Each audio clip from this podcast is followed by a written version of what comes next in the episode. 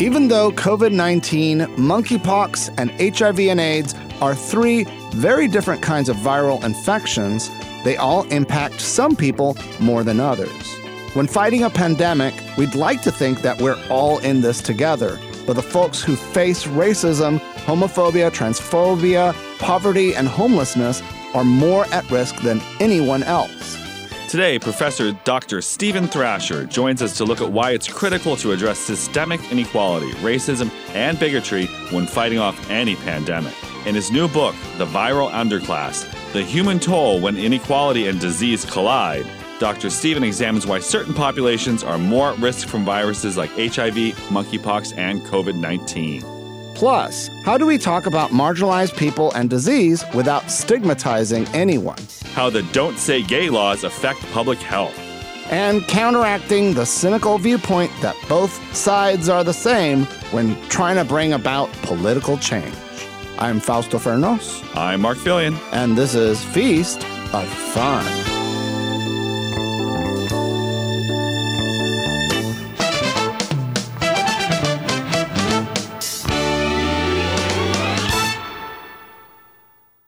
Our guest today is Dr. Steven Thrasher, whose new book, The Viral Underclass The Human Toll When Inequality and Disease Collide, takes a close look at why certain populations are more at risk from viruses such as HIV and COVID 19.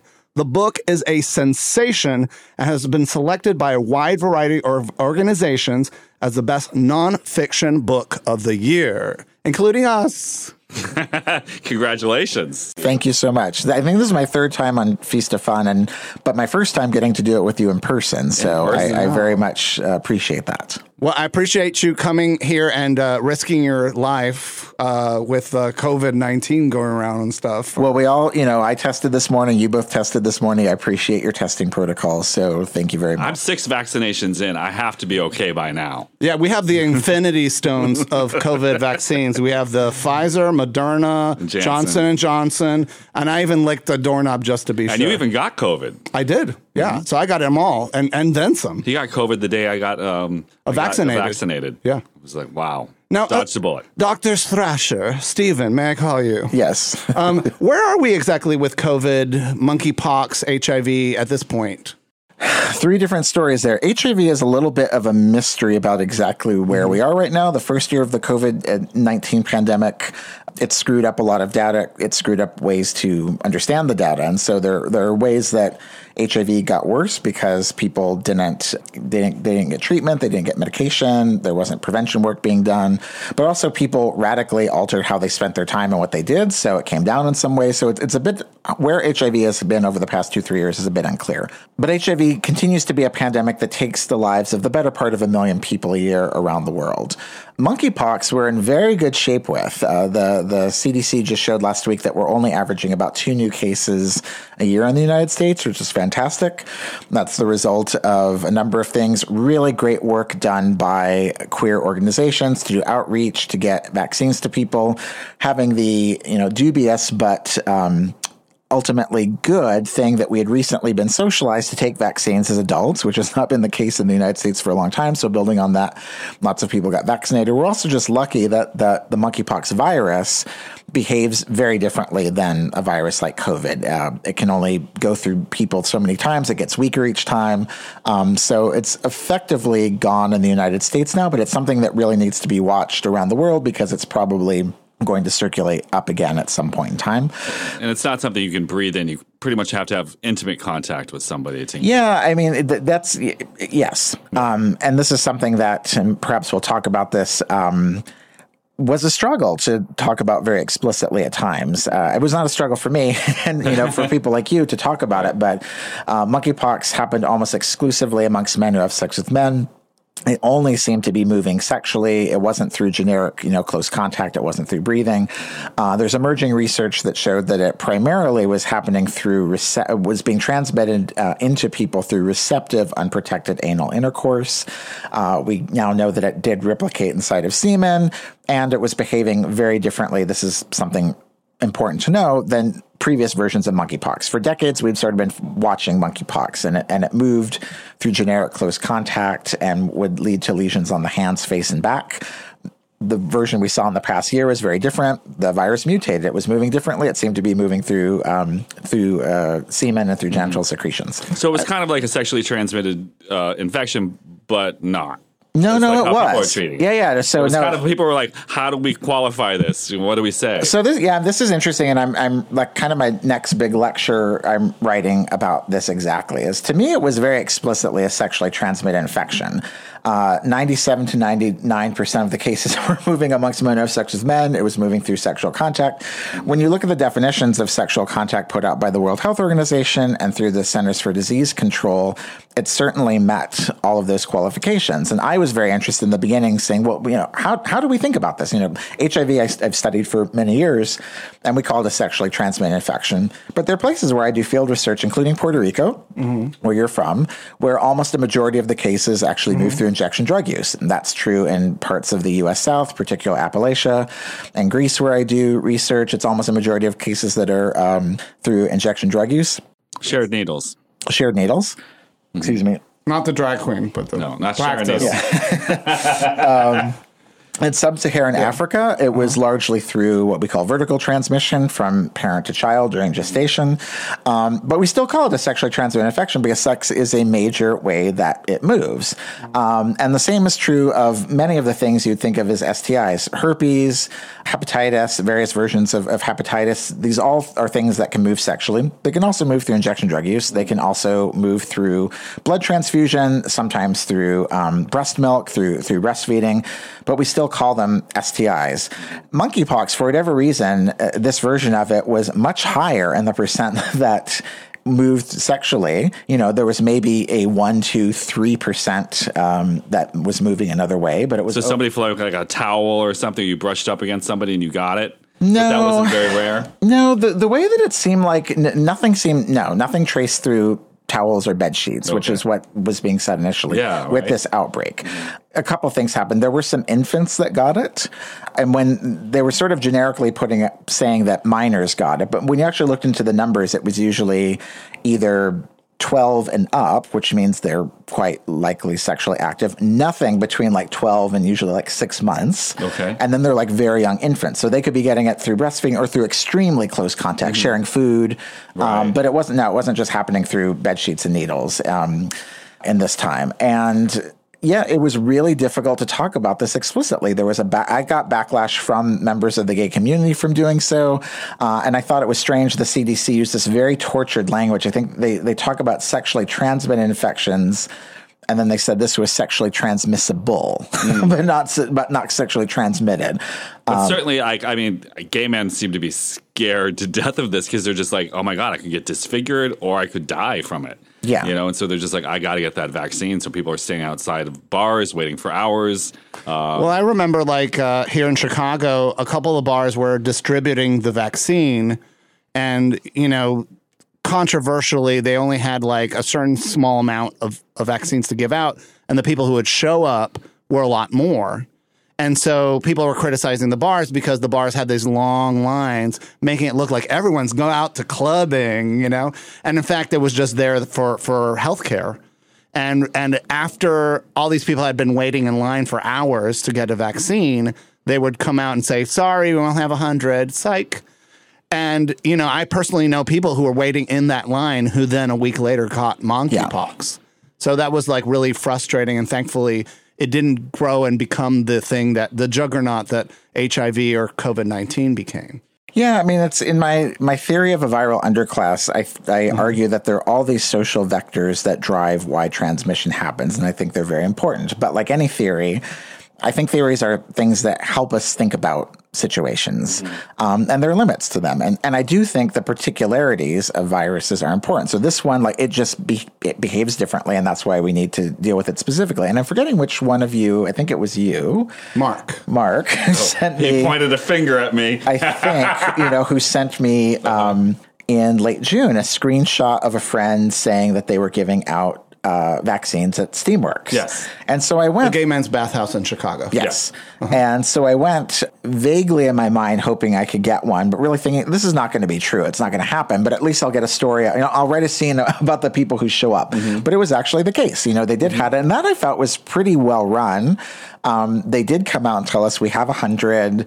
We think, you know, they went back in the line saying you people clearly are not going to be amongst the hundred. Right. And then they told people like, you will probably get one, but we are prioritizing sex workers um, and bartenders who we've told who work in the neighborhood who can come in, which I thought was a really smart strategy because at the time we were tr- trying to say who's who's coming into contact with the most people, and so it's good. They to couldn't get- say like, oh, whores get it first. no. and the bartender, thing, you know, we we Yeah. we didn't know then exactly how it was moving. So the bartenders was a little uh, questionable, but certainly sex workers were really good people to make sure got mm-hmm. vaccinated mm-hmm. first. And how could you prove you were a sex worker? Would you show the receipts? I think there was a lot of honor Houston. system. Yeah. Yeah. I don't. I don't know if they. I don't know if they asked for proof. I mean, I think there was a lot of honor system.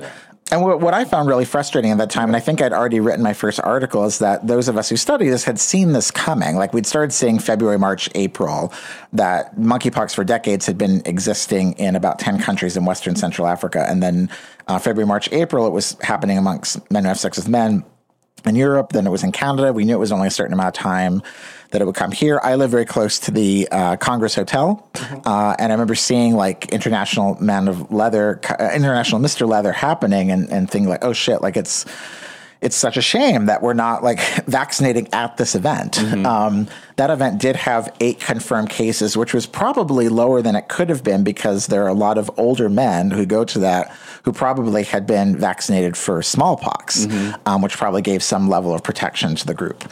But So wearing all that rubber didn't protect anybody.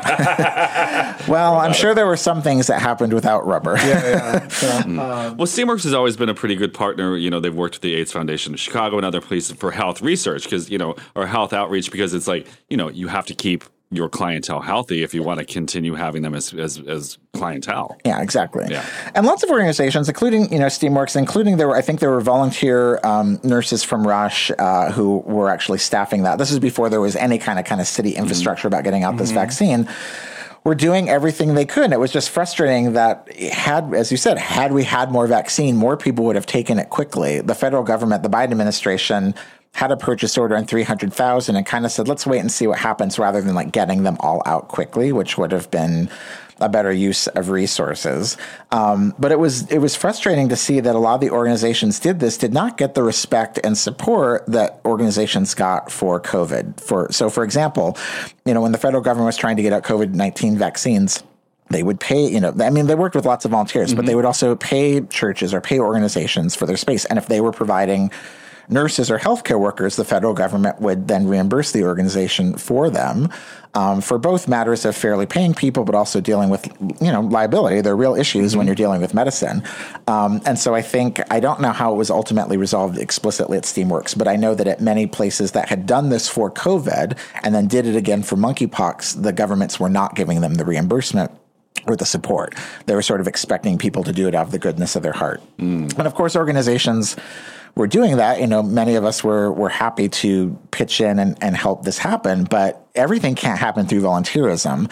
And it was really interesting for me to I wrote a, a piece for the Guardian about this to talk to gay men of a certain age in the United Kingdom and in the United States about their memories of AIDS starting to happen and really feeling like they had to fight tooth and nail to get a response, um, and that it was really hard fighting governments to get them to take it seriously. And then seeing with COVID 19, seeing sort of the whole world mobilize, you know, in a mm. very, very different way, very, very quickly. And then feeling like with monkeypox, it was back to the same thing again, like really having to fight, not getting the support, having foot dragging, having a lot of shame around it. And now with uh, COVID 19, uh, case closed, everything's resolved. la, la, la, la, la, la, la, la, la, la. Nothing to talk about. No. It is interesting. Except your book. But, you know, the thing about it is, is right now it's like we have a certain level of fatigue with dealing with COVID, with HIV, with monkeypox, with all these viral diseases, you know, and don't, you know, don't get talking about bird flu and all these other things that The price of eggs, yeah. the price of eggs, you know. So so it's like our, our, I guess you know, as somebody who studies all this stuff, do you feel like we living in more dangerous or more diseased times? Or are, are we just dealing with this differently and that's why we're dealing with all this stuff all of a sudden it feels like. Well, COVID gave us, um, unlike AIDS and HIV, not to say that they are unimportant Sure. in any way. Um, COVID made it really difficult for almost any human to ignore the presence of viruses. And viruses have, have had a profound effect on our life. They can, they, and throughout history, human history, they've had you know real interruptions to life. Um, at different times, they can flare up. As I write about, quoting someone else in my book, there there are more viruses on Earth than there are stars in the universe. I think we can Really? Yes, we tend to think that humans are, you know, the most sophisticated life forms and on the top of the animal pyramid. But in ways, like viruses are a more sophisticated organism. They're extremely efficient uh, and they can re- reproduce very quickly. And they have no feelings. They have no feelings, they have no thoughts, um, but they do know how to reproduce themselves. And Yeah. And technically, I guess uh, there's still controversy whether they're a life form. yeah, yeah, that, that's a that's a biological and philosophical controversy, um, which I always ask my students to to report on uh, every term, and they give very very different responses, and it's fascinating to hear them. What do most of your students think about viruses? Do they think they're actually a life form or not? They like kind of. I'm trying to think. The last ter- I just taught my class in viruses this last fall, and they sort of sit. They kind of look back philosophically and think about the definitions of life, and you know, they're they're they're different ones, and you know, one, and um, they don't have sentience. You know, they're not thinking, but they can reproduce, which is one of the things of life. And one of the reasons I think we do talk about viruses, viral media. I read about viral underclass, viral media. One of their real defining characteristics is that they cannot reproduce on their own. They have to have a host or a living uh, living organism to be inside. So bacteria can actually uh, reproduce and grow outside the body, uh, kind of like mold or fungus. Um, and Or yogurt? Yogurt is full of bacteria. Yeah. Yeah. Um, and so, but the viruses have to get inside something else living. So I think the student, my students this last time were really thinking about, you know, are, is it alive if you can't, if you can't be alive on your own? Like there's something about viruses that they have to get into living beings, which makes it, I, I think in a way, like not quite living. Or, So if they're not living beings, what's a better language to describe them? They're organic material, they're organisms That cause problems. and they're part of you know, and what, what part of what I try to think about in my book is that they show they show that we are not separate. Like there's this organic material going between us all the time, um, and that they're they're a life component of the whole organism of the earth. You know, when we think about if we think about a system, they are part of the life system in ways that are very helpful. There there are viruses inside of us that and excuse me, bacteria inside of us that we would die if we didn't have. There, was are a- vi- wait a there was, second. uh, there are viruses that we have inside of us that if we didn't have, we would die. Well, all life on Earth kind of, you can argue to some degree, Symbiotic. evolves because of, of, of, of things that happen to us, either from solar radiation or viruses or other things entering and leaving our cells against our wills. Mm-hmm. Yeah. So And- the viruses, so- I don't know that we would die without, but like they they are now a part of the system. It's almost like like What- pulling out a brick a brick out of the building, it would collapse. But without bacteria, yes, you would definitely you lose certain bacteria and you would shit yourself and die of you know diarrhea without the things helping you digest food. Mm-hmm. There was a saying in the 19 late 80s actually, there's a little bit of you and me and every bit of HIV. Hmm, I've not heard that before, but that's And I thought it was a beautiful way of looking at viruses as part of our biology. And I, and I think that's what separates your approach then from a lot of other people is that you're not necessarily seeing this as an adversary. You're thinking about this as a condition of the of humanity and how we best mitigate that harm. Yes, it's about a relationship. And this is one of the reasons why I think queer thinking, queer theory, gay activism was so helpful. And approaching COVID 19 was extremely helpful. And monkeypox is that I think, as you know, uh, just to talk about those of us in the room as gay men, you know, we understand that like a virus is not something you manage by yourself. Uh, and so often, what I write about HIV criminalization, viruses are often dealt with at a societal level as if it's almost like a magical stork. You know, like mm-hmm. we know that storks don't drop babies into people to reproduce. Reproduction is something that happens socially. Viruses move socially. They move between us. And I think gay men have a long history, even before AIDS, of understanding you get tested for syphilis, you get tested for chlamydia if you have you know more than one sexual partner you understand that like biological matter is moving mm-hmm. between us and it's something that we have to that we have to deal with communally it's something that we are going to negotiate, you know, one on one, but also collectively for our own health, but for the health of each other. We understand that our that that, the that our health is dependent upon one another. And so that was a really good framework for understanding COVID 19 and how, you know, we share this air and it's not something that we can, you know, you can't just deal with it by yourself. Because, like with HIV, is like you would not get HIV by not injecting drugs or not having sex with people, but how are you not going to breathe air? Right? Yeah, you can't not you can't not no. breathe there. And with you know with monkeypox, it was you know queer men were very quick to be willing to get vaccinated and to volunteer to help each other get vaccinated in a way that I think the larger society struggles. So you're looking at more. the community. You know, it's it's interesting. Uh, it's you have the community depending on each other, and you know I think about some of these uh, things that have gone extinct. Like they say, like the passenger pigeons. You know, there was a lot of passenger pigeons in this country at one point in time, but because they got such a small population, they weren't able to help each other out. They couldn't feed each other. They couldn't find nesting. They couldn't find new ground. So they eventually died out. And now they're thinking that's the same thing that happened with a lot of the Neanderthals is because their populations became so small, they couldn't support each other.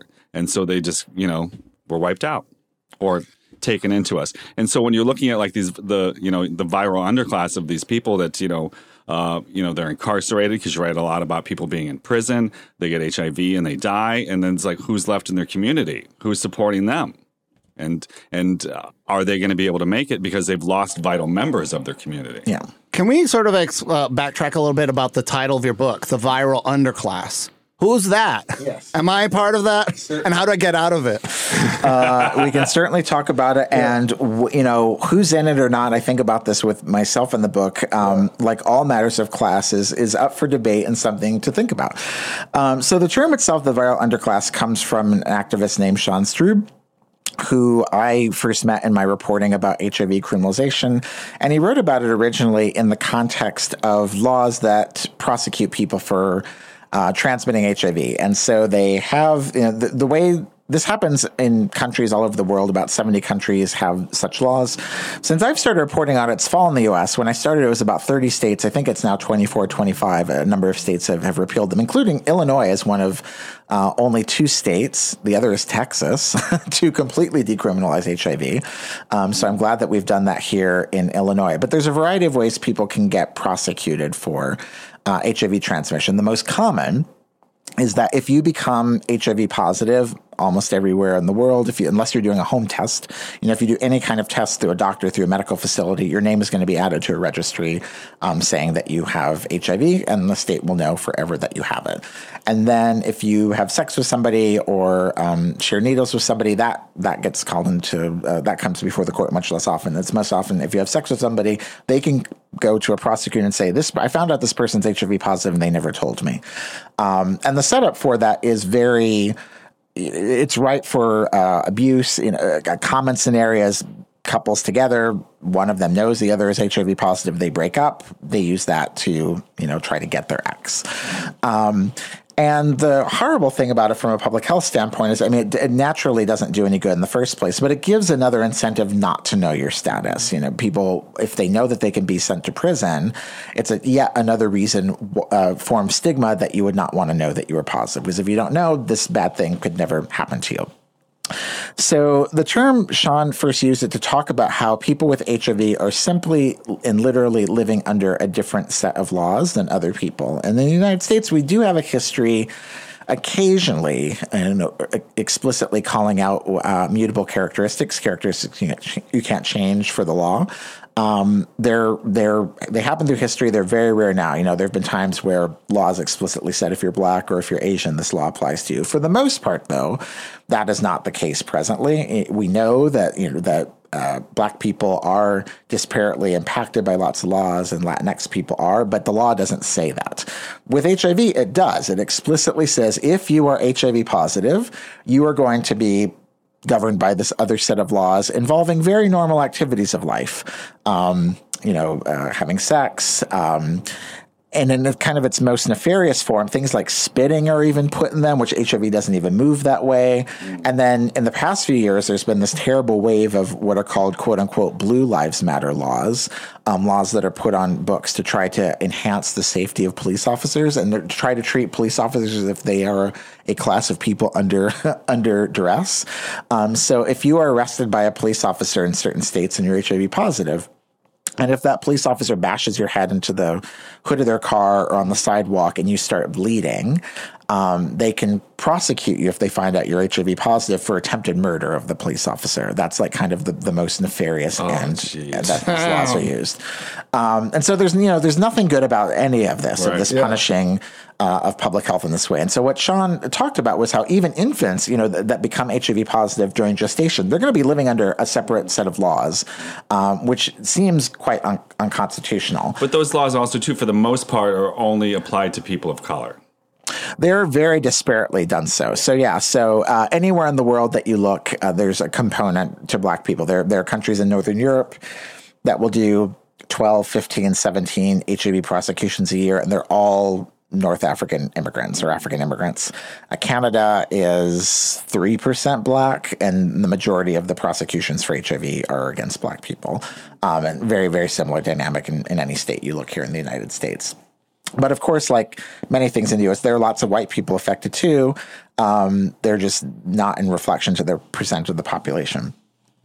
And so I kind of use this phrase. Um, I was I had I've been researching for years one case which I talked about I think on your show before of a young man named Michael Johnson who got sent to prison for 30 years for HIV transmission, and I ended up writing about that in journalism for years, and it became the basis for my doctoral thesis. And I was trying to figure out what kind of book I was going to make out of it when the COVID 19 pandemic hit. Um, and at that time, like many of us, I didn't know anything. I didn't know what was going to happen. I don't know if I'd still have a job as a professor. I didn't know if there'd still be book publishing. Um, and my agent, who's and very good friend Tanya McKinnon, um, looked back at my dissertation and said, "You you end talking about this phrase of a viral underclass." Think, and this is March 2020 in the very early days. And she said, think about how that could be an analytic that helps you build off of what you've already done with HIV to start thinking about COVID 19. And so what I found was very early in the pandemic, the same maps I'd been looking at um, for COVID, or I'm sorry, for HIV, where it was happening, you know, where it was happening within cities, where it was happening around the country those were emerging as the same maps where there was COVID 19. I did a lot of research in St. Louis. Um, the first 12 people to die of COVID in St. Louis were all black, you know, all kind of in the, the same part of the city. Um, and so I started wondering, like, why do these very, very different viruses are they affecting um, the same kinds of people? Because H, H, from sort of a virology standpoint, mm-hmm. uh, SARS CoV 2 and uh, HIV are, are, quite different viruses. So, what you're thinking, like, what do they share in common? Yeah, what do they share in common? And so, what they, sh- yeah. they share in common are all these social vectors that that make them more is like poverty? Is it access to food? Is it education? Is it all of the above? It's all of the above. So i yeah. write about 12 different vectors and uh-huh. to and to kind of start with one that you mentioned earlier prisons. I think prisons i'd known for a long time prisons are an engine of hiv and aids um, and have been for a long time. They suck the kinds of people who are most likely to be affected in the first place into prisons. They're uh, not in any way guaranteed to even be tested for HIV.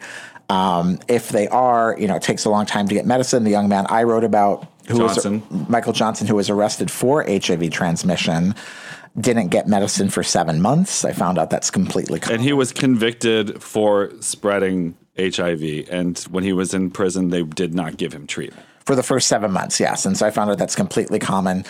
And then when people get out, even those who are HIV positive, um, the prison will give them between zero and at most, you know, four week, between zero days and at most like 28 days of pills when they get out. So it's very common for them to, to get out and to uh, have a very high viral load quickly mm-hmm. if they're not transitioned into care. Michael was, but only because he had all these people surrounding him. It's very easy for someone not to move into care. Um, and then with COVID, there's really arguable research, I think, showing that the reason why the US has more COVID cases than anywhere else in the world per capita in raw numbers, often per capita. Why we've had by far the most deaths of anywhere in the world um, is because we also have the most incarcerated population in the world. You know, there, there have been times where, well, we've had throughout the pandemic, 25% of our people, uh, I'm sorry, We've had throughout the pandemic 25% of the world's incarcerated population. Wow. And then at times we've also had 25% of the world's COVID cases and, and 25% of the world's COVID deaths. Um, well, in 2008, um, there was this uh, really great article, and, uh, and people were sort of talking about this. The country of Portugal, at, before it decriminalized all drugs, had the highest rates of HIV mm-hmm. in the European Union. Yeah because of their decriminalizing all drugs and having a very robust healthcare system where people could get the treatment, they dramatically cut their HIV infection yep. rates almost to disappearing. Yeah. So everybody sort of talks about PrEP and, you know, Truvada and all this stuff. But really, decriminalizing drugs in the United States would be this the most uh, um, significant way to reduce all these viral diseases, wouldn't they? Yeah, certainly. So when because so many people go to jail, prison because of drugs to they, this day. They go to jail because of them. That's where we're spending the money mm-hmm. instead of on public health as well. Um, as I write about in the book, in the nine in the '90s, under the Clinton administration, and with you know, the help of a number of the members of the Congressional Black Caucus and shepherded through the Senate by then Senate Judicial uh, Judiciary Chairman Joe Biden, who of course is now president they passed the welfare, you know, the quote unquote welfare reform bill and the crime bill. Um, and the welfare reform bill was very draconian. And the crime bill uh, not only increased drugs for uh, sentences for, for people who are using drugs, it also made it basically illegal for anyone who's even been arrested for drug convictions to live in public housing. So the effect of that was, in essence, if you've been arrested for for allegedly using or selling marijuana or cocaine or something like that, just arrested, not even prosecuted, um, and your family lives in public housing, you in essence can't go home to your to your family when you leave, which was one of the reasons why there was an explosion of black homelessness uh, in the 90s and early 2000s, and one of the reasons why black homelessness continued to increase. And homelessness for any kind of disease or, or sickness is a huge reason why uh, people get more sick. So that's one of the reasons why we see such disparate rates racially. It's because homelessness is so much higher amongst black people. I heard you recently on social media, you didn't use the term homelessness. You referred to somebody as somebody who is denied housing. And I thought that that was uh, a powerful way to put it. I try to. I mean, I use different terms. Thank you. Um, you know, I'll use different terms to talk about homelessness. I try to use people-centered language and not just talk about someone as a homeless person yes. or as a or as an ex-con. Mm-hmm. Um, to not just define somebody by sort of the worst thing that's happened to them. Mm-hmm. Um, but then it is also good to talk about someone who's denied housing or what we called because um, housing is a right housing is a right, um, and to talk about you know manufactured poverty and how these and and uh, Ruth Wilson Gilmore uses this phrase called. You can Google it. no, I'll, I'll, think of it in a second. Um, organized abandonment. Mm. That there's an or that, that, you know these things don't just happen. There's sort of an organization that that creates the conditions in which people are abandoned by the society. Um, COVID, I, I think, from a sort of structural virus perspective is the worst uh, at moving through jails, even more than prisons. And uh, you know, I have colleagues who've written about this. And one of the reasons why COVID is so high in the United States, arguably, you know, you could argue like a third or 40% of our cases are because we have the world's biggest population going into local jails and then they're held there for a few days or until they're arraigned. They go home. Then they come back and then they go home. And it's moving within the prison and then it's going back into the communities of the kinds of people who are most likely to be arrested. And so that's one of the ways that the jail itself is the engine of actual transmission. But then you know, once you have any kind of arrest record, it becomes much harder to get a job. It becomes a, a, extremely difficult, if not impossible, to get housing. Um, and it certainly becomes harder to get the kind of job that you're going to have health care. Uh, and so that's like kind of the secondary engine. And then, as mm-hmm. you know, you, you, were saying as well, in a country like Portugal, yes, sp- take the money, spend it on prevention, pr- spend it on ways to keep people healthy. No, they they they're attributing the reason they were able to reduce their mm. HIV infection rates down to probably zero was just getting people out of prisons. Period. Well, That's part of was it. No, this is before prep.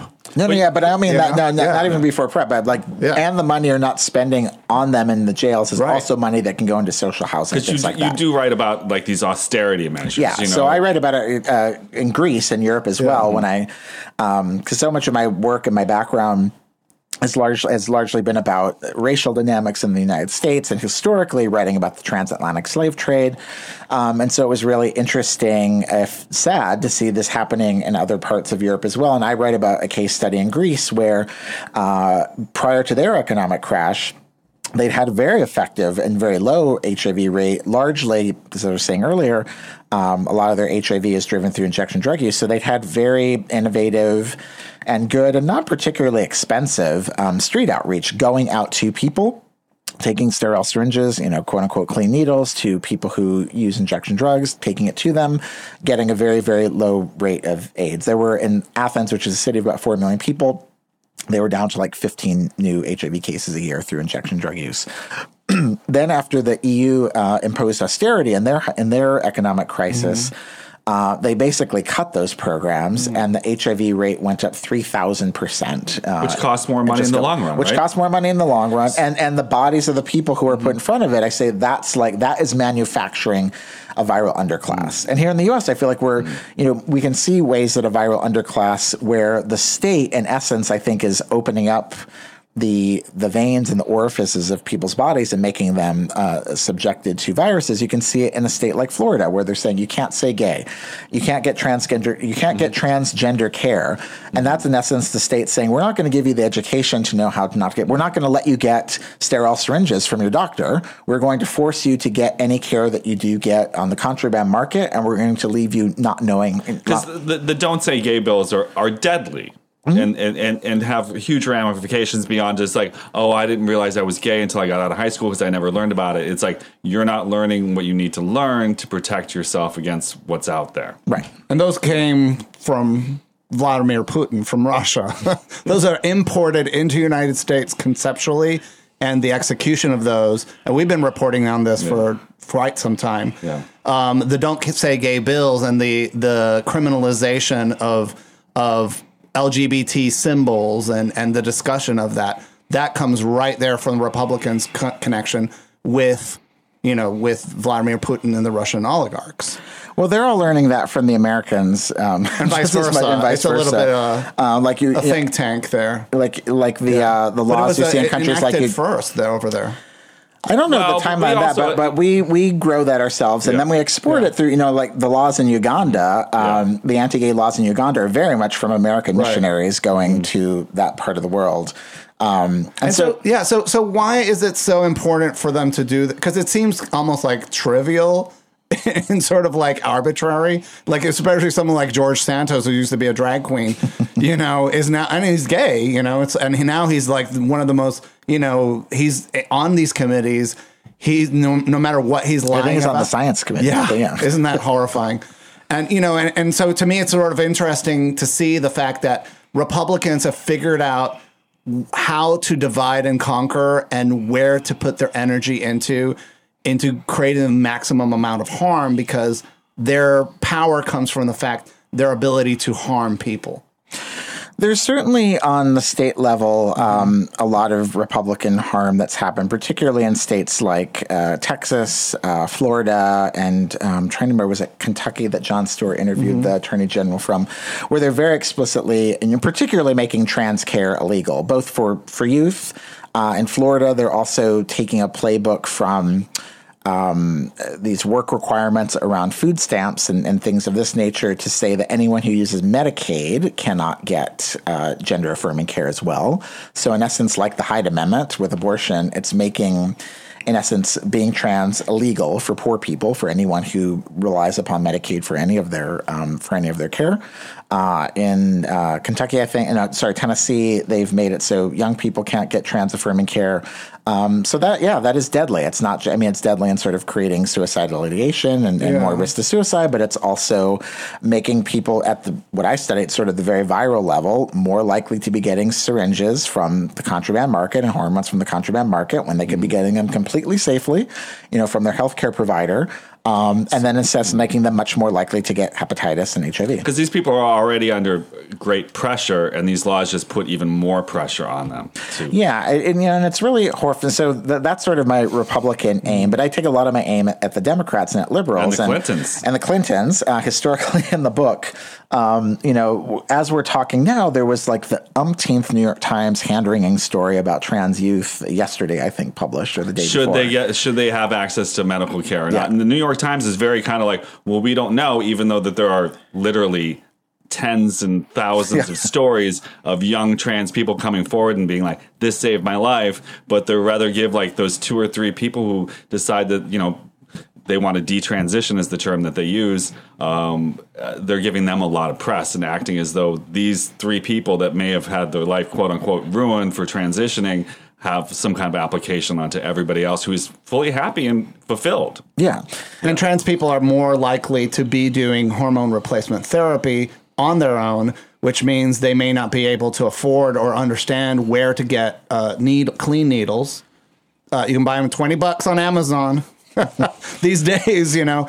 But uh, a lot of people don't have a credit card or don't have an address to to receive those things. Yeah. Yeah. So nothing uh, to come back to a point you were saying about Mm-hmm. prep. Nothing matters if people don't have a home, you know, in terms of the things that we're trying to keep people safe. If you don't have a roof over your head, Mm-hmm. Yeah. um, there are all kinds of reasons you're going to have bad health effects. But you can't get, you know, if you, you don't have a roof over your head, you can't get prep, you can't get sterile syringes, Mm-hmm. you're not going to see a doctor regularly. You know, we, we have to deal with that level of things. And that's one of the reasons that, you know, this is coming back to the, to the social, um, that is one of the reasons why, for instance, LGBTQ people were so much more likely to be affected by COVID 19. There is nothing at kind of a, a biological level about the way we lead our lives that COVID is not an STI, um, and except to the extent that you breathe near someone that you have sex, but there's nothing about breathing near them or eating dinner with them. That doesn't change it. What is different with LGBTQ people is we're more likely to be poor, more likely to be homeless, less likely to get health care that is uh, that is specific to us to our needs. Um, and LGBTQ people are overly represented not only amongst those who are homeless, but also amongst low wage workers and amongst retail workers. There's a huge percentage of retail workers that are LGBTQ, and so that's don't look at me. and so that's uh, so that's one of the reasons why you know um, there's higher rates because Because we deal with more people. you deal with more people. Yeah. Uh, and in retail work, you're never working remotely. You're not going to be, you know, working uh, as an executive in a suite by yourself. You're going to be like face to face with people. And so We're not administrators working for our delicious, you know, home offices, Well, sipping on lattes. I use the title of your book. I was working a catering gig, and you know, the, the, the people in attendance they're all maskless, but the people in the kitchen, the people that are serving, are, we're all wearing masks. And I turned to the, one of the cooks. I said, "It's because we're the viral underclass," and he just kind of looked at me like, "What?" What was his reaction when you It's said just kind of like, you know, I He was like, I did not read the book. well, it's just because you know there's a, a harsh divide between the Yeah. people that are working there I and took- they're all wearing masks. I took you know? a bus today, and I would say like at at least half the people were masked, and I've not been in an environment like that for a while. And the, and the bus line that I live on is largely service workers, black and brown, Asian Mm-hmm. service workers. Um, you know, this is not the case when I fly. Fifty percent of the people are not are not masking, but I think a lot of you know a lot of these people are like yes, they're aware I am at risk. and Yeah, I- they're at risk I and they're living in intergenerational homes. They're around people, and it's you know they're like, my life's worth it. But to a- answer your question Yeah. about you know who's in the viral underclass or not, I mean I think about it in the book about whether or not I am because I was born in much more poor conditions than I live now. I've gone through long periods of my life where I didn't have health insurance. You know now I'm a professor and I do have health insurance. It still costs too much and is shitty in lots of ways, but you know it's better than when I didn't. Sure. Um, and I've largely worked at home, but now I, you know, I teach in person again. Um, but one of the things I, I've found writing this book and thinking about some other countries, the book is very U.S. focused, but I do write about some other countries as well.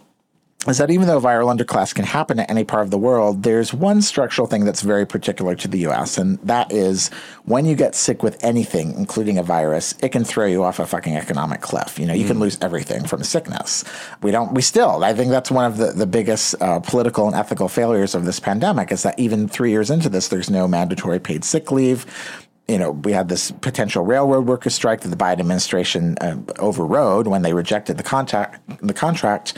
That was partially about just getting any sick days for railroad workers. Many people don't have any sick days, um, and so when you get sick in the U.S., even if you're middle class, your medical bills like that can you know very quickly throw you off the economic cliff. And so that's one way I think a, a framework of thinking about a viral underclass is helpful for understanding how except for the 1% in the US, like we're all one sickness away from potentially economic ruin. Mm-hmm. Well, and, and everybody who's listening to this who doesn't feel like this affects to them, call your health insurance provider and ask them what your deductible is, and you'll be shocked. you know, uh, a lot of times, and it's interesting because like a lot of health ins- doctors and health insurance providers and hospitals never want to tell you how much something costs until No. the Yeah. bill comes. And it's super confusing. So, like, uh, there was something like out of pocket, like it was like four thousand dollars for Fausto. It could be four thousand dollars for me, but because we're together, it will have to be like ten thousand dollars. Like it's m- cost more because our deductible is more is higher because we're a family than if we were insured individually. Yeah, I found and, and and and and part of that is like it's intentional it's by design meant to be confusing so you don't take action in preventing that problem from happening before it takes place Yeah. And I had, um, when I started my job as a professor, I had been a grad student for years. But even though I was, you know, a graduate student, we were unionized actually in the same union that had represented me when I was a journalist at my, my previous job before that. So I'd been with the same union for 10 years. And we, I never had um, premiums because I was in a not high paying jobs, but had a very strong union. Um, and so I was uh, not prepared when I started the professor job and had a good salary for realizing, oh no, they're only paying 50% of the premium. So, you know, paying hundreds of dollars a month, and then you still have to hit the deductible.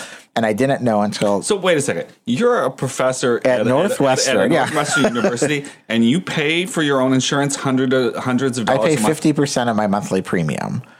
Wow. And so, and now, had I started ten years ago or twenty years ago, like it would be, they would pay eighty or ninety percent. Uh, because you're a new hire, you they they they pass it on to you. And then you still have to hit this deductible. And I didn't know as well. They're, they're like categories of them. So I had, after I had COVID, you know, I had a, a heart monitor.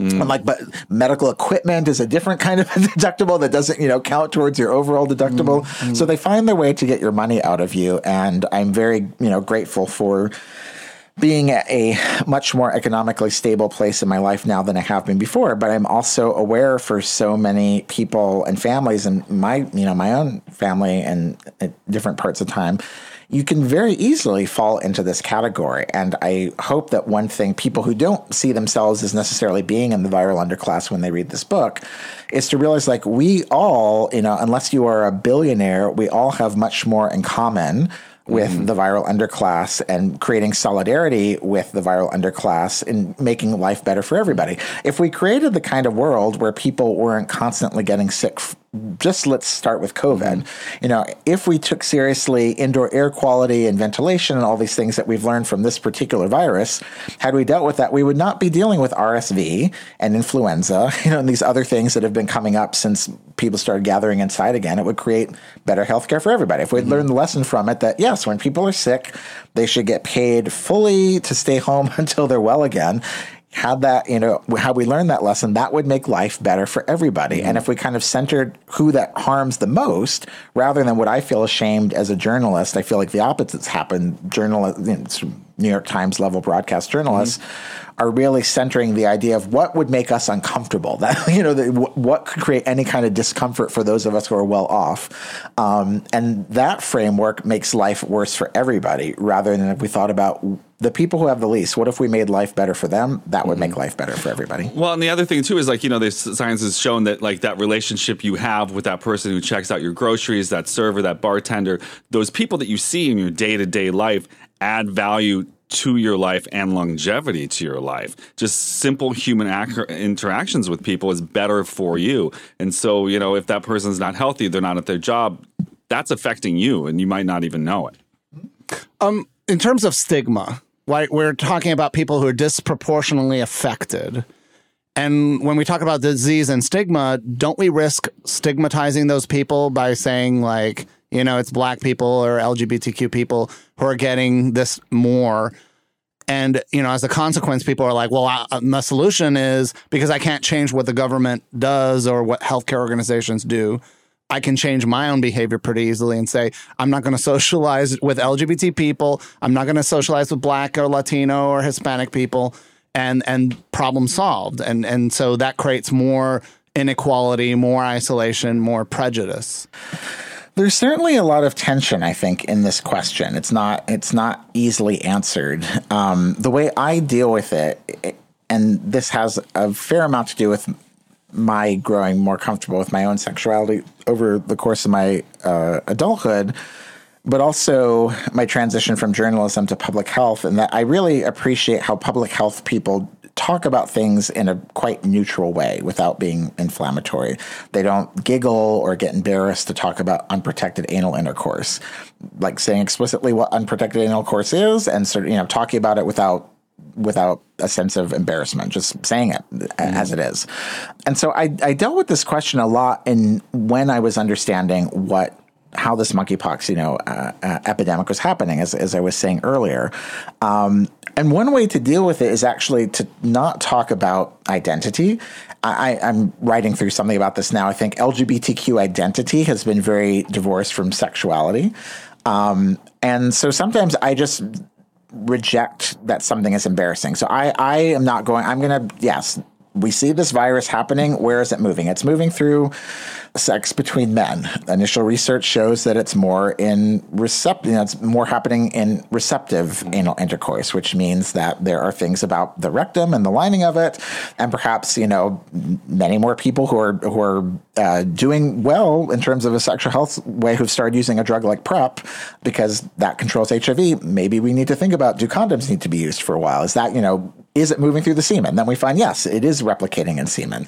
And I had a really brilliant co- colleague uh, from England, I think, who I was on a panel with, who there were a handful of cases that were with women it was between 1% and 2% in most mm-hmm. countries. It was never moving beyond any higher than 2%.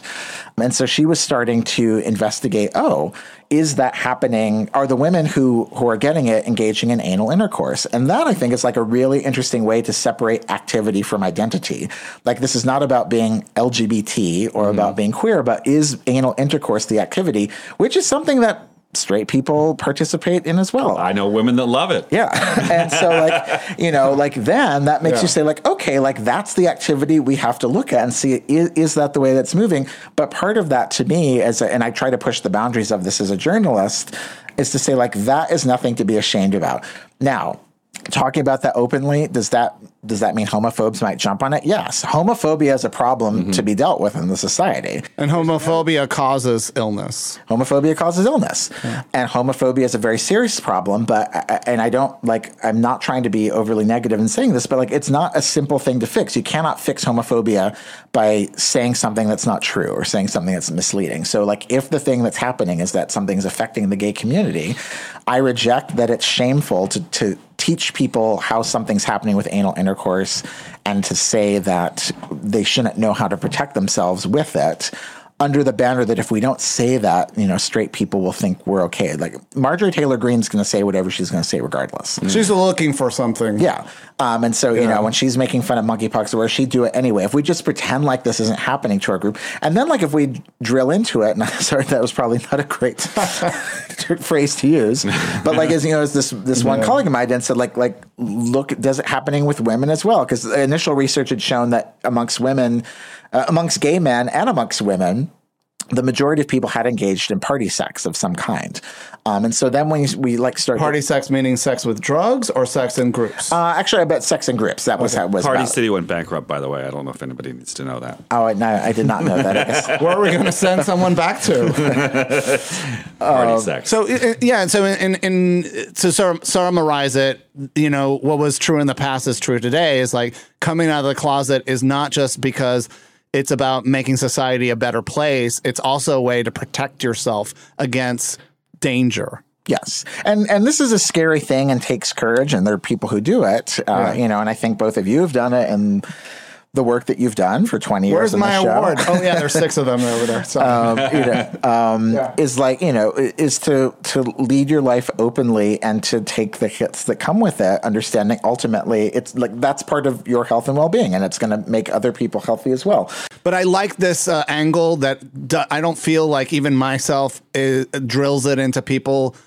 Thank you. yeah I'm here all night. Um, you know that we don't emphasize enough, which is the the act of coming out of the closet is not just about your like psychological well being, this feel good, this. Uh, it's a it's a very real risk and harm reduction for your own safety. yes And and this is what I always tell young people is like come out of the closet when you feel it's safe to do so, but understand that not coming out of the closet can comes with it a lot of risk as well. yeah And this is one really clear example. Now, in terms of the politics of all this, it's it's very tempting to fall into the the and and the both sidism, the the right wing. It's a right wing meme because right wingers want people to feel that they're so disenfranchised politically that voting doesn't matter. And that all political parties are corrupted, and then both Democrats and Republicans are complicit in this horrible situation that we find ourselves in. And yet at the same time, you know, I like I think about like the history of AIDS activism and how we got to where we uh, some of the tools that we have to fight this disease. And one of them, or this infection at this point, and and that was that a lot of people, even though they felt that you know the government was against them, they got involved in the government. They got involved in these uh, nonprofits and healthcare organizations and steered them around. So I guess you know from your perspective, because you're certainly feeling like you know both the Democrats and Republicans are complicit in all this. How do we sort of not fall prey to that cynicism and take action to try to steer this juggernaut in a direction that's more equitable and safe? Well, voting is kind. yeah. So so voting is only one way people can be politically engaged. There's you know there's all kinds of ways people can be politically engaged. But we can't vote because you know voting for either Democrats or Republicans is going to be the same thing. I understand. I understand that sentiment. Um, Lady Bunny. and I, I understand that sentiment, Yeah. and uh, you know, I mean, I think that there there are with the Republicans, there's just sort of you have to defeat them not only electorally, but Sure. In all kinds of ways. To to um, you know, you're not going to. They're going to put in the laws that create situations like what's happening with Drag Queen Story Hour. But the way to fight Drag Queen Story Hour is not voting. Like people who are showing up and actually defending the drag queen. Like that's a very important form of politics that lots of activists do as well. Within the sort of electoral arena, I think that those of us who are concerned about justice around viruses have to focus very critically on the Democrats because they are the ones that are, you know, that will respond and could respond in any way and are not doing what they need to do. So, Steven, are you saying the Democratic Party is malleable to some degree? Only through extreme force. Okay. And Well, the Republicans are not malleable. no, no. Okay. So there is a difference between both parties. I mean, in some ways, I feel like the Democrats are worse, not in their attempt, but in like how they give cover to what's actually happening. So I usually show this visually. You know, the 400,000 people died under Trump of COVID, mm-hmm. 800,000 plus have died under Biden. One of the reasons why, you know, Biden comes in saying that he wants to do better by the pandemic. Biden also ushered in the crime bill and wanted to add 100,000 cops under Clinton, did under Clinton, and then one was trying to announce uh, last year that he was going to hire 100,000 new cops. He actually couldn't do the announcement because he got COVID the day that he was going to go out and get it, um, and had to put off for you know had to put off for a couple of weeks. And now he's bringing he's hiring Jeff Zients to be his chief of staff, who is not only uh, his COVID coordinator that made lots of bad decisions, but also is one of these. Um, people who's ruled over the ways healthcare has been so hampered over the past couple decades. So like that's where I'm like that's where if you care about these things and on the left like you have to fight with these people because there is some malleability about them and you have to hold them up to what they said they would do when they got into office. You know, the Democrats uh, had at some point last, I think it was in March of last year, an additional $15 COVID uh, bill that was attached to the Ukraine package. They jettisoned the 15 billion to get the Ukraine package passed. They never came back to it. And so we're in a situation now, talking about a viral underclass, where if people are uninsured, they can't get tested and treated for COVID for free anymore. It's no longer being paid for by the federal government. Even though we know that people without insurance are the most likely to get sick from COVID because they're holding jobs where they don't have insurance and are likely face to face they're most likely to get sick from it and die from it. And so that's where I think that we really have to fight the Democrats to spend money on these kinds of things. And yet they keep steadily spending more and more money on police, more and more money on police. And not only is that creating, you know, putting more people in jail and creating the cycle of disease more, that's money that's not going to housing. It's not. It's money that's not going to the kinds of things that people could get um, that would keep them from getting sick in the first place. Why are there? Is anybody thinking that more police is a solution? At this I don't point? know. I mean, I've been. This has like, mean- been a very painful thing to, Yeah. to think about, and I haven't really written about it yet. But I've. Um, I've written about the Black Lives Matter movement since it began, and, and you know, both most people around the country tuned in to it more in 2014 when Michael Brown was killed in St. Louis, where I was already doing research on on HIV in this this case. But it really started actually uh, in response to the killing of um, uh, in Florida Trayvon Martin um, and by George Zimmerman. Um, and in the ten years since then. Things have not gotten better on the police front. Like since we've actually been counting it, more people get killed by police every year. Um, and so whatever politics we've been doing, including voting, uh, you know, has not. It's just not working. So these high working. profile cases with Trayvon Martin and with George George Floyd and everything that like things are worse now. I think they're worse in terms of you know actual death and what is funding that death. And you know the the, the levels of money going to police increase every year. Um, they're better off in more people being aware. And I think in excuse me yeah. in 2020 when uh, the summer after George Floyd was killed, and there were tens of millions of people protesting, a hundred different police departments, you know, gas, tear gas people around the country. And terrorize them into going back into their homes. Um, and that's like what we're giving more and more money to. So I think the consciousness is being raised, but the more the consciousness is being raised, the stronger the response is from the state. Um, and what it might be, I actually, yeah, I don't want to go into this too. This this will not be my next book, but it might be the book after that. You know, one of the things I've been really thinking about is the role of the black police officer, which I've seen rise so much over these ten years as well. So one of the responses to uh, these killings of, of uh, unarmed black men by police is to say, well, you know, diversify the police force. Um, and not only has some of that happened, but the mayors of almost every large city in America now, you know, Lori Lightfoot here, very close to the police, Eric Adams, literally a police officer.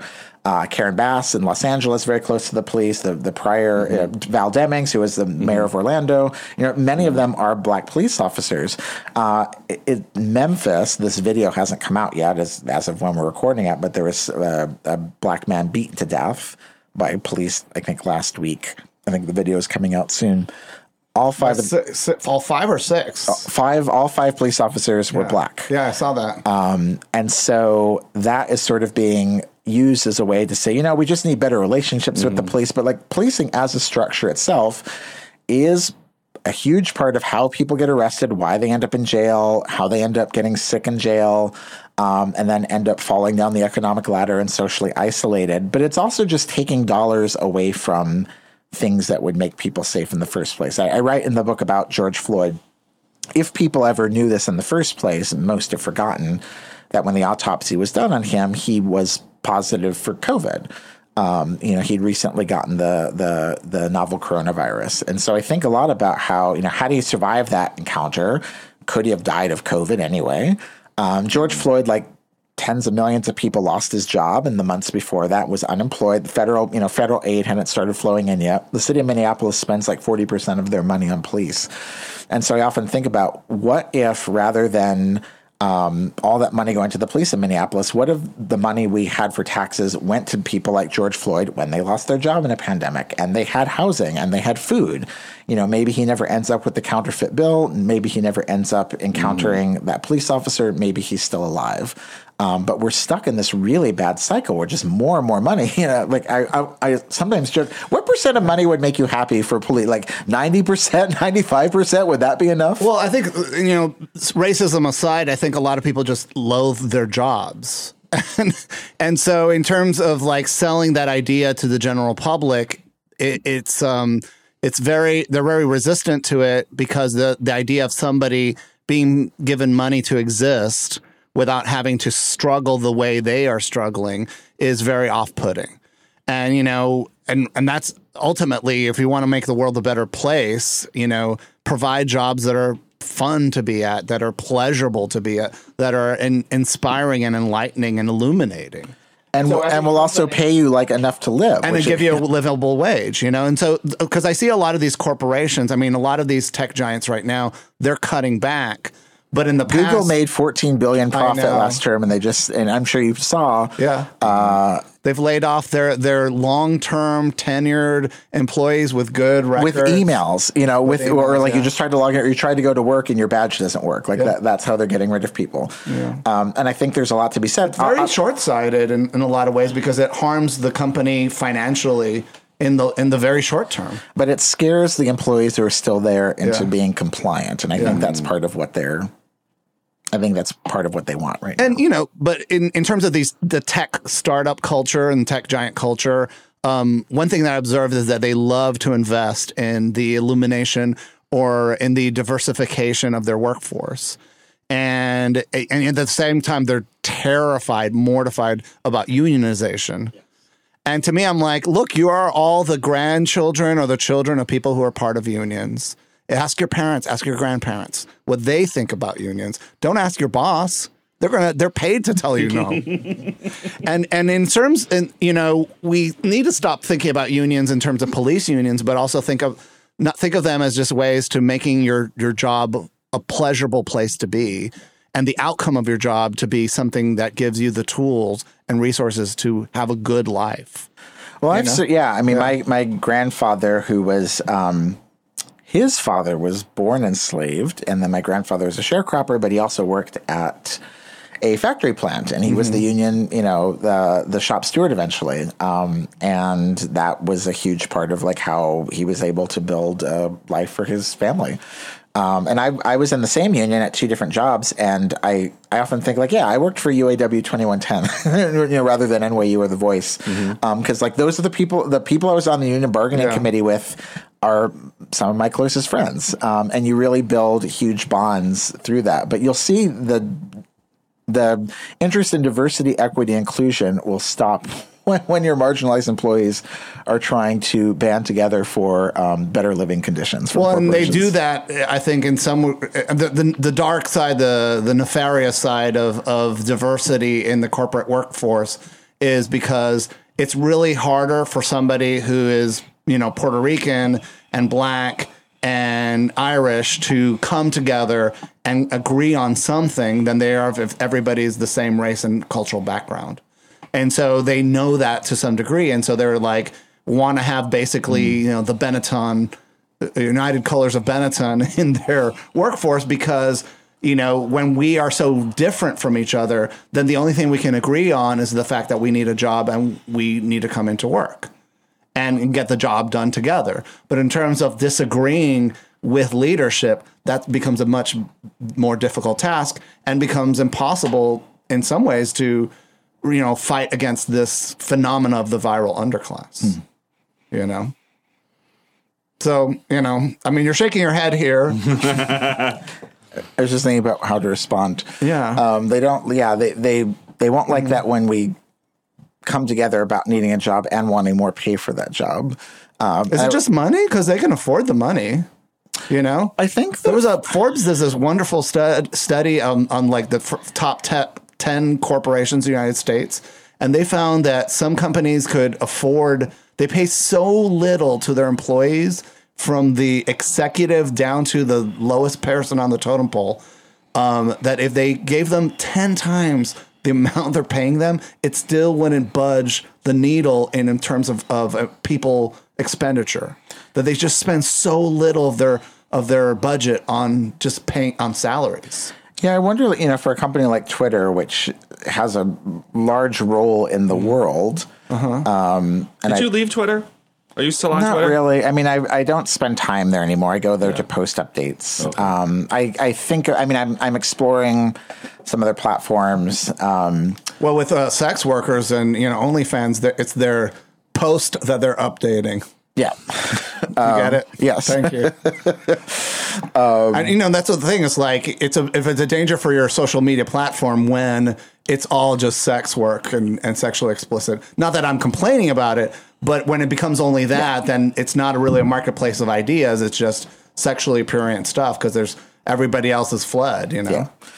Um, Twitter only had like 3,700 employees, which I was so shocked when I found out, you know, this. Yeah, this- tiny, tiny. It's a ti- and then you know, and then like, oh, we have to cut that. And I think that some of it's just a power play. And then I also think for for Musk, it's probably some kind of experiment. Is like, let's see how long, like how much labor we can get rid of and still run the product um, to apply to other things. So yeah, like they could afford to. They could have. Yeah, I'm sure Google does not is not going to rise or fall over 12,000 employees with $14 billion of quarterly profits. Um, but part of it's just an experiment. I think both to, to create a more compliant workforce, to scare people, um, and to uh, hedge against, you know, if interest rates goes up and they, they want to borrow money. But I think it's also just to see like what can we get away with, you know, as we move into a more automated environment, how much labor can we possibly get rid of?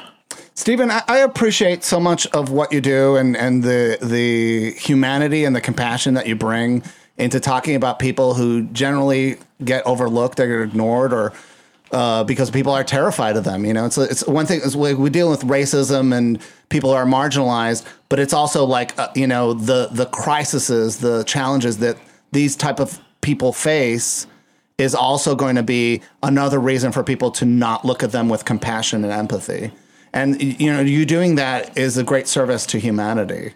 Thank you. That means Yeah. a lot. And I'm going to keep thinking about something you asked me because it's something that's been in the back of my mind, but I want to I want to think about it um, more sharply. And how do we yeah how do we deal with the stigma that people actually deal with? There's there's real consequences to um, being blunt about health matters that go out. And I thought a lot how it was not fair for people who uh, had to stand outside, who don't want to come out yet, um, and who, you know, who because of homophobia are going to be judged in ways. I remember thinking, like, when I was standing outside the Steamworks, I'm like, I don't know that I would have been comfortable doing this when I was 20 years old, you know, waiting to to get a shot out here. And I thought that it was unethical from journalists who were like taking um, video of people's faces in it because when you go in for any kind of medical treatment, you should not have to have that broadcast, you know, to the world. Um, If you're waiting Yeah. for monkeypox, you don't want to be standing in line Right. outside of a club for two hours.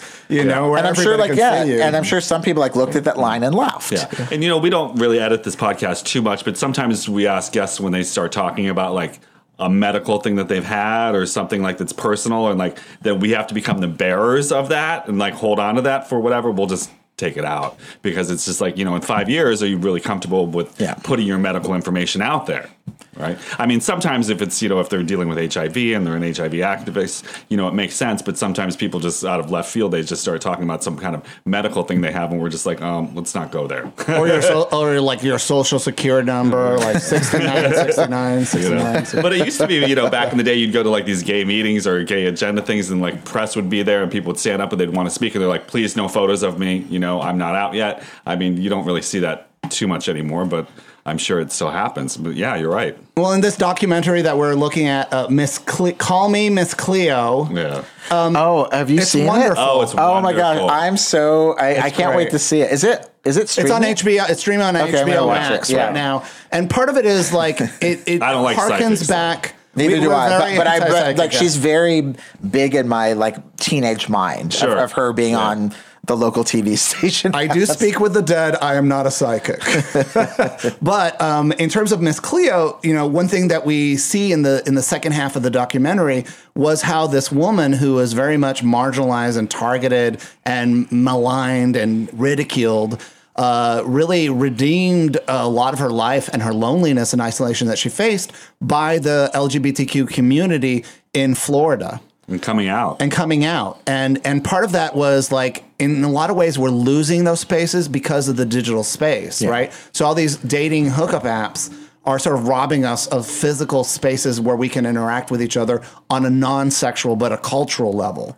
And and that to me is very alarming because of the fact that as we face all these challenges and obstacles we no longer have the coffee house the the theater the bar the park the the the physical space where we can you know accidentally come across each other and get to know each other before we even have sex Yeah, one of the most painful things I feel like I've heard people say in different parts of the world I've been in since the pandemic, since it began, was um, sadness about losing spontaneity. You know, the the conversations you have with your barista, yeah.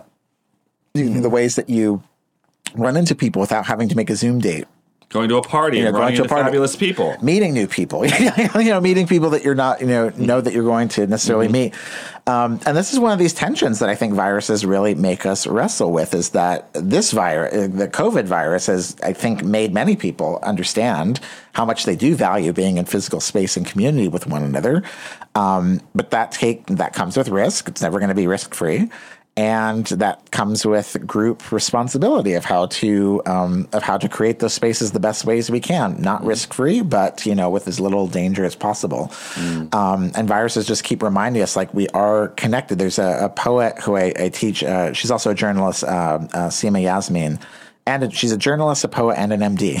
she kind of All does it all. Um, and one of the poems is about it writes really beautifully how our our DNA is eight percent changed over human history from viruses from these encounters we've had. Mm-hmm. You know, like eight eight percent of it's been changed over mm-hmm. time, and so we as human beings who are, I mean, not the three of us probably, but um, uh, although I don't know, maybe you're donors, um, but you know, we as a species that that reproduce going forward, like the species will be different from the effect of this virus. You know, like it's going to change us as a species, and our offspring will, you know, will will have a slightly altered DNA that will then go on to change over time.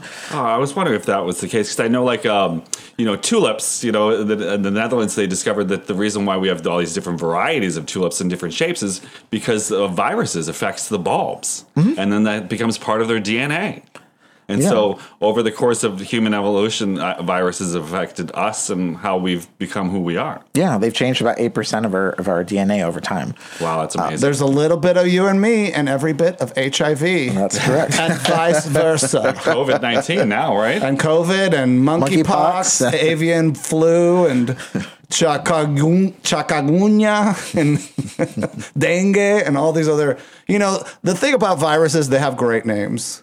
Absolutely fabulous names. It's, it's- there could be drag queens names like. Well, I Did just that's- what was the what was the drag name that everybody was going to use for a while? You remember what that was No. Rona. Rona. Yeah, Ronavirus or My favorite. I'm trying to remember. Yeah, I, I, I made a list of them that could either be Monique be. Pox. Monique I Pox. made the mistake of calling the wrong uh, wrong person Monique Pox, and they didn't like it. I think my my drag name would be, or I, I remember at some point I made a list of like drag Yeah. names or punk back punk, Punk band names. and so community spread. That was my. well, you know, i- i- as a response to HIV, there were a lot of uh, punk, queer punk bands that you had viral words in them, you know, and certainly uh, Germ Warfare, it was Yeah. a famous drummer, and uh, um, that just off the top of my head, you know, and so it's like, uh, actually, yeah. There must be more out there. yeah, there's Sure. tons. Yeah, yeah. So, so it was like, uh, it was part of it is Chris like Piss would know. the, the it's about reclaiming something that's so horrible that it no, by laughing at Yeah. it, it it doesn't it takes its fear away you know and and it's important to think about the virus as just this extension of your life it's it's there it's it's how we respond to it that's ultimately going to sh- you know show to humor future generations our humanity There's a really great um, art collective called "What Would an HIV Doula Do" that I write about just briefly in the book. But an I- hiv what what would an HIV doula do? Explain Doula. what a doula What's a is doula? to A doula- and to other people who don't So know a what doula is um, somewhat like a midwife. Yeah. Uh, it's somebody who um, is is with some with with someone while they're giving birth and helping bring. I- I'm meeting with them before. Um, you know, teaching them how to breathe and then welcoming the child into the world. The concept has actually had a fair amount of movement lately. There was an article a friend of mine wrote recently about death doulas Yeah. who also try to help bring people into death with care. Uh, you know, and the idea, part of it is to, to, um, to make it less of an individual experience and to not say to the you know to the parents this child is here and you're fully responsible for it. But to say that we're welcoming this baby into the world and the baby is the collective responsibility of this whole community.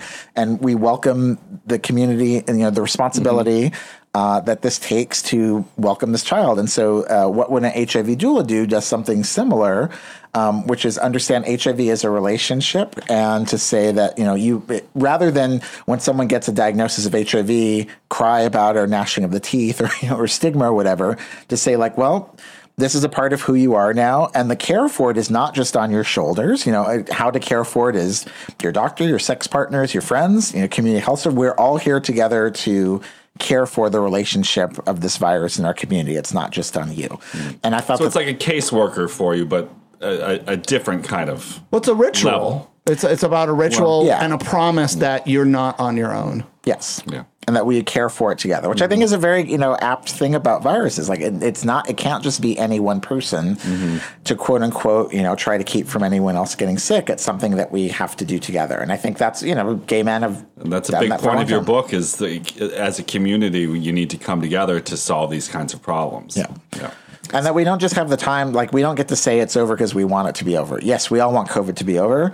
That virus is still here. More people are dying today as they were a year ago. Is that correct, or is it less? I don't know if we're. I I don't know if how we line on to the huge Omicron. Now, I don't think. Uh, I think we were in the big Omicron surge this time last year, but certainly many. Yeah, we last last week we were averaging. We had like forty two hundred deaths. It was about six hundred a day last week, and that was a certainly people. a lot more than last summer. Dr. Steven Thrasher, thank you so much. The new book was it's been out for now a year, right? It's No, no, It's August. Since five August. months. Five months. Yeah. Because I, feel like we've been talking about it. You've been everywhere. I mean, how many, how many, how many interviews? Wait, have let you me say done? the name. Sorry. Let me say the name. Okay. Uh, the viral underclass, the human toll when inequality and disease collide is available everywhere you can buy books. So get a copy Mm. and you know make this part of your required reading of your instructor. I very much would appreciate that. And if any of your listeners um, happen to live in New York City, uh, the Brooklyn Academy of Music is having a film uh, film retrospective based on my book. Uh, called Viruses on Film. It's going to be running at uh, the Brooklyn Academy of Music from March 15th to 23rd, and we're showing 17 features and five shorts from 10 different countries about um, viruses and how we interact with them. Parasite, that. Contagion, all great movies, right? Yeah. And Patient Zero, the musical. Now, Thank you so much, Steven. Thank you, Steven. thank you. Take care, everybody. Bye bye. Bye.